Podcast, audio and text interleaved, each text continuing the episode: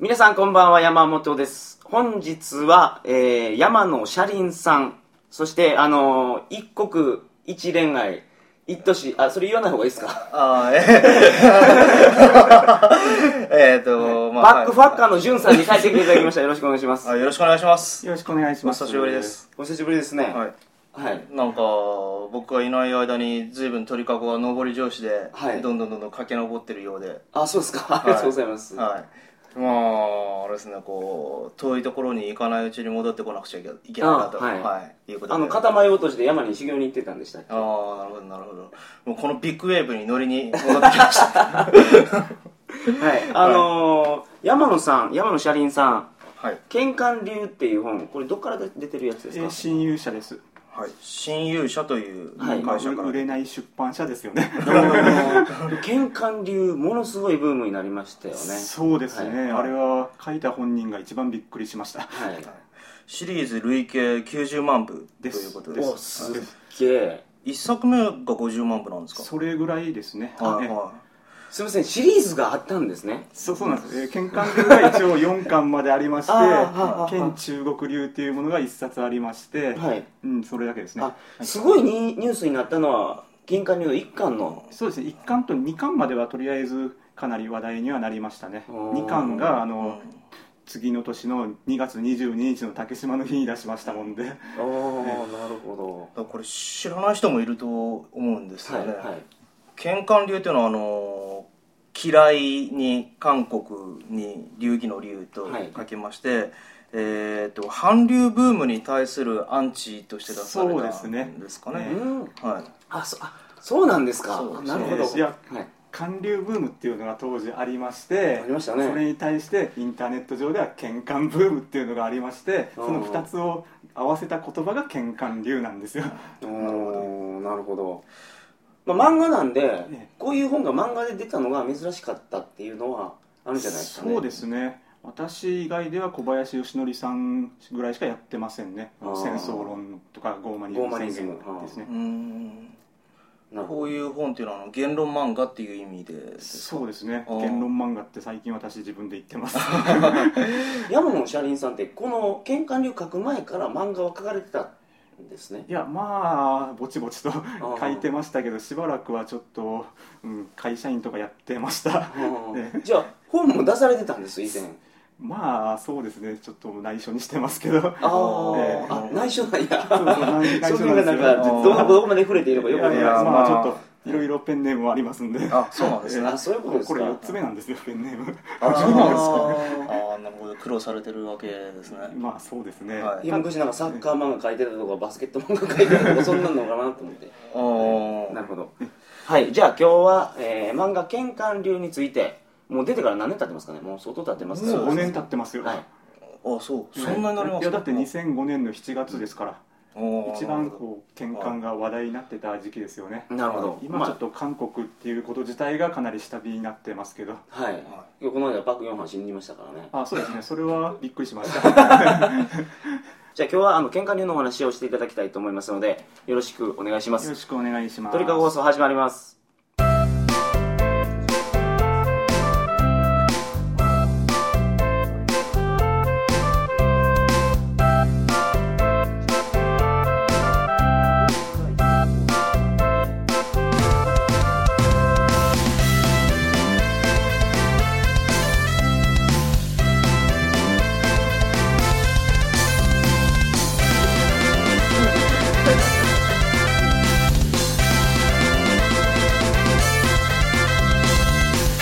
じ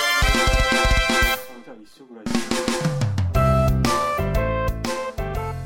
改めましてこんばんは2010年9月3日金曜日鳥かご放送第243回をお送りします番組に関するお問い合わせは info.tkago.net info.tkago.net までよろしくお願いしますあーあの実は僕思いっきり寝起きなんです よ気の利いたこと言えないかもしれないですけど精一杯頑張りますんでよろしくお願いします、よはろしくおい願いします、玄関流はいあのー、どんな内容なんですちなみにあー作者はどんな内容で したか5年前ですからね、はい。 5年前に書くなんてもう忘れちゃうんですよ、いや私なんかもう原稿渡したら次の日にはもうその原稿のこと忘れちゃいますからね、うんああまあでも大変ですざっくり言って、いえっ、と歴史問題そをうそう取そうり上げてましたよねあの日韓間の問題ですよね、はいうん、竹島問題あったり従軍慰安婦問題あったりえっ、とあと何でしたっけ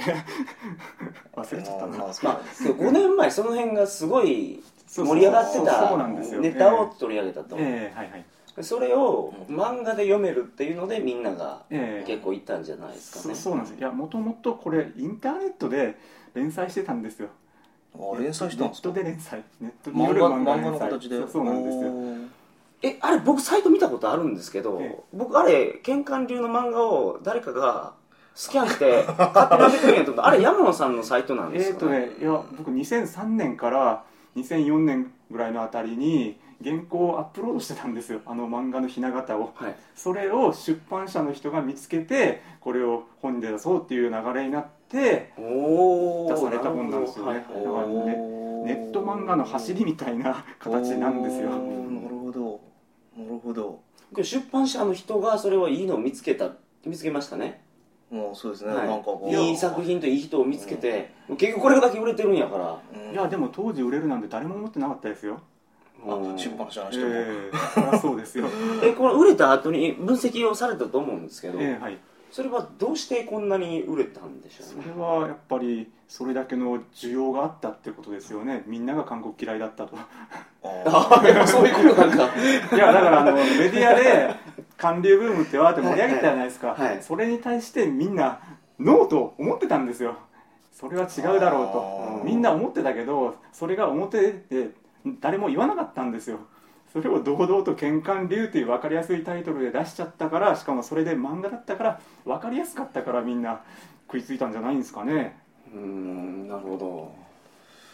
うんどうなんですかね50万ってもうマスの数字ですよねそうなんですよね50万って言ったらいわゆるネット用の人たちが買ってもいかない数字ですよね、一般層にまあ食い込んでないといかないですよね、えネットウヨってネット右翼ですよネねット右翼どれぐらいの人数なんですかまあ正確な数字はもちろん把握できてないにしてわもかんないですけど例え50万ぐらいはばいるんじゃないですいかやいやあまあいるかもしれないいるかもしれないけど例えば2チャンネルのユーザーってどれぐらいですかね1000万人ぐらいいるんですかね1000万人いないです よね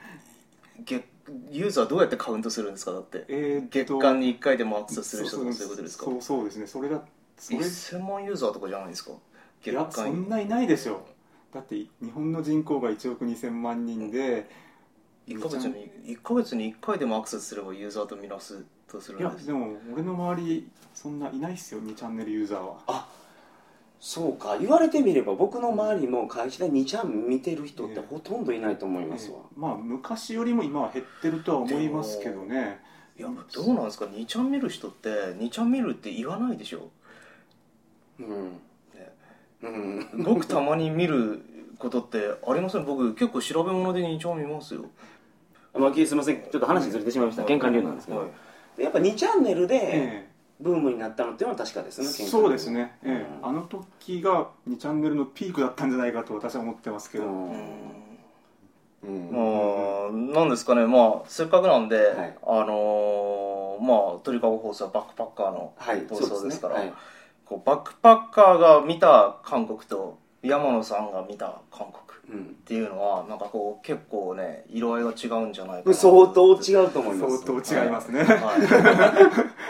い、ですどんな印象を持ってるかってことなんですけど一般的にバックパッカーってどんな印象を持ってるんですかねバックパッカーで旅行してたらですね多分ええ東南アジアっていうのが初心者コースやから東南アジアをバックパッキングする人ってかなり多いと思うんですよええそこで一番会う外国人って言ったら韓国人やと思います、うおん、間ー違いないですうね、んうん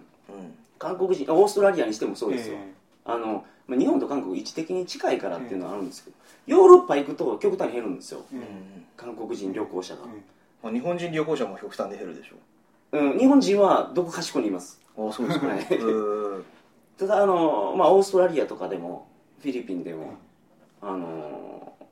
タイとかでもすごくいるんですよで僕も韓国人と一緒に旅行したことも何回もありますで個人と個人の付き合いやったらそんないざこざ起きないんですねうんえただそれが集団になると一気に変わります、もうフィリピンでフィリピン大学大学言ってままあええかもうであの行ってたことがあって、そこで英語のクラスを取ってたんですよでほとんど外国人用の英語のクラスで、うんそこは韓国人が多かったんです、でほとんど韓国人なんです学校の先生が例えで出す話も韓国の例えやからよくわからないっていう、でその中で個人と個人ではすごく仲いいんですよ、えでうん一ついやこいつらやっぱ韓国人やなと思ったのが朝韓国人のみんなが一緒にが教室に向かってたで僕遅れて行ってたんですよでそいつの中の何人かが僕がそこにいることを気づいてなかったんですそこで韓国人のその話題っていうのが日本人をバカにして楽しむっていうのがこいつら日常的にやってるなっていうのがめちゃめちゃ分かりましたえだからフィリピン人に悪態ついて、え僕分かったの英語やから分かったんですけどフィリピン人に悪態ついて俺が日本人やっていうのをやってたんですよもうそれに僕がそこにいて僕が思いっきり弾いてたから周りのやつはそれ見て笑ってるっていうえ申し訳ないとも思ってないんですうよん笑ってるんですよあそいつ日本人の前でこんなことやりやったっていう感じでハハハって感じなんです全然いい気しないですけどねただ個人対個人でいたらそんなこと起きないんですよでももう10人規模になるとそれが起こってしまうっていうのが10人で怒るんですかそれきついっすね韓国ややとと思思いいまますすまあわかるなまあ僕は韓国人かなり好きなんですよね、はいはい、いや僕も好きですよ、うんえそのあの誤解は与えたらあれですけどねいや僕はなんていうかその韓国人の女の子に恋をしたこともあるしおっとはいあのさすが一国一恋愛一都市一風俗うんまあ韓国人の女の子を巡って韓国寺の坊主に殺されかけたこともありますので、うんはいはあのねなんだっけなちょっと韓国人の親友もいたんですよ、いでなんだけどなんだろうその日本人に対する壁みたいなのはやっぱり感じてて、はいうん、そうですねそのバカにしてるっていうのはすすごくあり得るというかあるだろうなという感じはしますね、バカにしてるんじゃないんですよあの劣等感があるんですよ韓国人っていうのは日本人に対する、わかりますだからその劣等感をごまかすためにバカにしてるんじゃないかと思うんですよね、でうんその辺も実はバックパッカーの人も、えもうすごく韓国人と接するから、えもう分かってくるんですよね、で韓国人の人とバックパッカーがうまく付き合うコツっていうのは、えええ政治の話を全くしないんですまあしたら喧嘩になりますからねそれはしない方がいい、えで本当に市内で仲良い人っているんですよ僕もえすごく仲いい人がいてええ韓国で、そいつとは政治の話になってもお互いにええ止めてましたで日本人が何人かいて韓国人が何人かいた時でも日本サイドはもう僕がえええもうそれやめといた方がええからって止めるし彼も止めてましたいや僕は逆にね毎度毎度ちょっと仲良くなること毎回政治の話してたんですよで全く問題感じなかったですねそれは潤さんが議論が好きやからじゃないですかね僕はその結論が出ない議論ってあんまりしたくないんですよねあの僕の知り合いのあの韓国人向けの日本語教師っているんですよ、はいその彼は政治の話をしてカンカンガクガクやって、まあ、それでもお互い譲らないけど、まあ、お互いに立場はあるけど、まあ、っていうかことで仲良くはしてましたよ、はいだかはいあらー政治の話をしても別にいいと思うんですよねなるほどむしろしして喧嘩した方がいいと思うんですよあーそのなんだろうカンカンガクガクしちゃいけないっていう前提があるっていうのが僕はおかしいんじゃないかなと思うんですよね、うんその場のなんかこう和気あいあいとしたムードを壊しちゃいけないみたいな、うんこう暗黙の了解みたいなのがあるんですよこれって多分ね日本こういう日本人的な感情って韓国人的でもあってはいはい韓国人側に もなるほどなるほどそう日韓共通の文化っぽいですよねこれねそうですかね僕もあるんですかそんいなや俺ありますありますあそれのはく驚きですね韓国の方が空気の圧力強いと思いますよ僕同調圧力あすごい空気ー読め感ありますそよの空気読め感が反日っていうのがあるんでしょうねああそうです反日の空気を読んでるってことそれはですかあるはいはいはいああそうですね、うんでそう上下のなんあかー上下は強いですよすねごい強いですよえ会社とかで仕事しててもえええバリバリ感じるんですけどえ購入先を前軍隊にいた時の先輩であったり学生時代の先輩であったりがその同じ業種に就いたらそこから買うっていうのを平気でやりますねうーん仕事でもそういうえうことをんやりますからうーんあのねこれ今の空気読め感の話、はいはいこれってその同調圧力村社会っていうのとつながってくると思うんですけど、まあ、日本のこの空気読め社会って、まあ、息苦しいわけじゃないですか僕はは,、いはいはいはいね、でもね韓国人は僕それよりももっと息苦しい社会の中で暮らしてるんじゃないかなって思うんですよ、明らかにそうですよ、ね、だからそれ嫌な人は国外に逃げちゃうんじゃないですかああ日本にもガンガン逃げてきてるじゃないですか、うんあの職がないっていう理由で日本の大久保とかに逃げてくる韓国人とあのその空気が嫌でもう海外に移住しようっていう韓国人っているんじゃないですかね、ああいるかもしれないですね、うんその意味で言うとまだ日本は暮らしやすい方だと思いますあうん文化的にはすごく似てると思います僕韓国語全然喋れないですけいやだかどら似てるからこそちょっとした違いがすごく違うように感じちゃうんですよねなるほどうん、うんあ近親像的なことですかねうん、ななんだろうなちょっと例えが今出てこないんですけど本当似てるって思うんですようーんうんもし日韓の間に歴史問題がなかったとしても今みたいにあの仲悪いんでしょうかねうんいややっぱ歴史的経緯があっちゃうからどうなんですかね歴史問題がなかったとしたらどうなんですかねほら隣国って一般的に仲悪いって言うじゃないですか、うん隣の国同士それでっ仲て悪い結局その政府がどうあるかっていうことだと思うんですよ、うん基本的にその歴史を利用して韓国政府はあの日本を嫌うように仕向けているわけですからね日本がこれだけダメな国だっていうことによって韓国政府はこれだけいい政府なんだよというやり方で韓国人をこう掌握しようとしてるわけですからはい僕はそれは正しいと思うんですよ、ええそれは正しいと思うんですけど歴史問題がなかったとしてこのお互いの韓国人の国民性と日本人の国民性っていうのはやっぱりぶつかるのかなっていうところが興味で歴史問題がなかったとしてもなんか日本人が腹を探して政府が教育するんじゃないですか、うんあうんあそれで一致団結頑張ろうん日本嫌いっていうそうなんでそれが中国じゃダメなんだろうなあでもその辺り中は国もやってるんじゃないですか同じことを中国はねどうなんでしょうねいやあそこでっかすぎてさすがに韓国も、ね、乗り越えようなんて思わないんじゃないですかあーっていうかあけ経済韓的国にはもがう中国に対してってことですかそうそうそうそまあう経済的にはもう韓国の方が上ですよううんでもやっぱりなんていうんですか中国ってすごい偉大な歴史があって韓国なんてもう歴史なんてないじゃないですか、はういはいん、なんか、うん、経済的には勝ってもやっぱり国としてのなんていうんですか大きさっていうのはもう今後も叶うことはないんじゃないかとは日本にはいけそうやと思ってるってことですかじゃあいやだから今その日本に噛みついてるっていうのは歴史的問題があるからですからねあーなるほど歴史がなかったとしたらそれはまあどっちにしろ噛みつくとは思いますけどの乗り越えられるんじゃないかとでもまあ永遠の10年ですよね 10年後は乗り越えられるなんて幻想を持ってあ僕 は ねなるほ逆に逆に韓国人に最近劣等感持ってますけどねこれ珍しいんですかねどんなところにですかえーっとね例えば僕まあ旅行中にすごく感じたのは韓国人の方が男が本当に男らしいなんかこうオスとしての匂いを持ってるというか軍隊行ってるだけあるなあのと軍隊ですよいう感じはしますねうんなんていうか男として勝てんなという感じはあるであとなんだろうな最近なのかななんかこうほら経済危機があったじゃないですか、うん IMF うん IMF の介入があって、韓国にですそようね韓国に、で多分それがあったからだと思うんですけど危機感がすごいあると思うんですよ、うんハングリー精神があると思ううんだからなんだろうな生ぬるくない感じがしますよねういや日本が生ぬるすぎるんですよん基本的に独立好きですよ韓国の方っうてんうん会社である程度の地位を築いたら独立しうます、うんうんだからもういみんな考えてますわちゃんとうん将来のビジョンを、うんん日本はなんとなく会社に入ってなんとなくダラダラ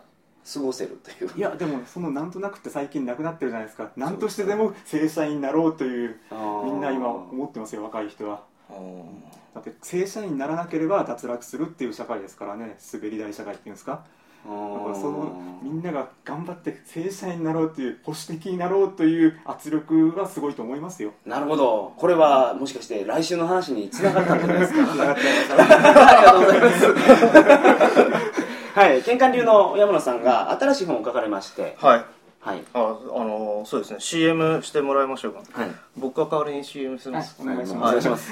えー、と若者奴隷時代という本を出されましたこれ漫画です。はい漫漫画画でですすねはいえーまあ、どういう本かというとですね、まあ、その世代間格差、はい若者と高齢者層の格差を描いたうん、本ですでこの本の中で、えー今山野さんが触れられた、はいえー労働問題、えはいまあ日本のこのなんともならん行き詰まり感を漫画で表現してるとそうですねそうですね、うんはいまああの非常に面白い本というかひあの僕この放送を聞いてるようなおそらく若い人たちはいに非常に関係のある本でありテーマですので、ぜひこの本来週もはぜいひお聞きください。で、い鳥かご放送では作家さんに還元するために、はブックオフで買うなキャンペーンをやってます。 本屋で買ってください。なるほどで、ねアマゾンのリンク取り込みもありますんで、できればそこから買ってください。まあ、この本まだ出たばっかりですしですそうですね。ね、はい、まだあブのックオ1200フ的円はです、厳しいと思いますよ。はいいいと思います。はい、なるほど1200円です、はい。よろしくお願いしままあす、けど漫画でね、ここまで分厚く書かれてるのも結構時間かけて書かれてるしそうなんですよ。こんなに分厚くする予定はなかったんですけど、 ね、 2年2年かかってるんですよねこの本まあ、ね、ネームイ2年といやねそのその間に玄関流の4巻がちょっと入っちゃったんですよ。ああのあなんですか参政権問題在日の書かれてるのが就職氷河期ネットカフェ難民内定取り消しフリーターニートワープアロスジェネパラサイトシングル派遣切り年金問題介護問題雇用グローバル化後期高齢化え後期高齢者医療制度反若者マスコミあーそういうことまで取り上げてるんですね、はい、というわけであのぜひはい見つけたら手に取れとは言いませんあの喉的 に見つけていって、はい、進んでください、というわけで来週も山野さんとんさんとお送りしますのでよろしくお願いしますはいよろしくお願いしあまろしくすお願いそうします一言言いたいこと忘れてましあたはいはい玄関流をやられてる方はいで韓国ってやっぱ近くて安く行けますかあらーぜひ行って今僕らが言ったようなことを体感してほしい特に韓国について情報発信する立場の人はというのは最後に一言い言わやせすみてくだませさいんちょっといいんですけどあ あどうぞいや、はなんかね高くなってるんですよね 昔に比べるとその韓国行くのがあそうなんですえかー、いや行くたび高くなっちゃってるような気が しますあの1年ぐらい前まであのウォンが暴落しててあちょっと最近回復してきましたからっーていう話ですか航空券がですいやここで使なんうかお金が全体的なものですね、うんなんかなんか10年前とかはすごい安く行けたんですけどあの5年前3年前とかやったらだいぶ物価高高くなったなと思いましたよ、なるほうんど5年前ぐらいはウォンがめちゃめちゃ調子良かったですからすごい高かったですな飲みる屋行ったのほどじゃあこの若者の奴隷時代がたくさん売れればまた韓国に行けて、まあ、もしかしたら行きいですね玄関流うん5も出るかもしれないということですかはい、ね、ですね。なんか問題が起これば、はうん、書きたいとは思いますけど、い、はいもうこれもし出版社の方が聞いてたらうんえこれ別の出版社から出してもできるんですか山野さん的いやにこはれ一緒ですから出版社、玄関流の方はいにも。いやうん例えばこの放送を聞いて山野さんにこういうの書いてほしいっていうああーあ全然ありですよ。なるほど縛りはないです。光星見つけたでいうことではいまあそういうことでいはいわかりましたじゃあ来週もよろしくお願いしますよろしくお願いします。それでは皆さんおやすみなさいませ おやすみなさいおやすみなさい。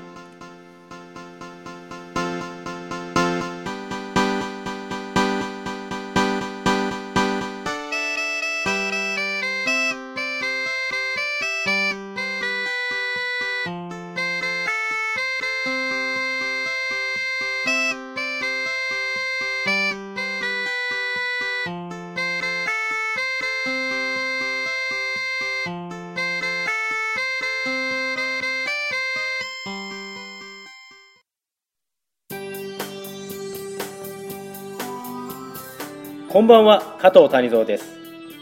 アダルトビデオは心の処方箋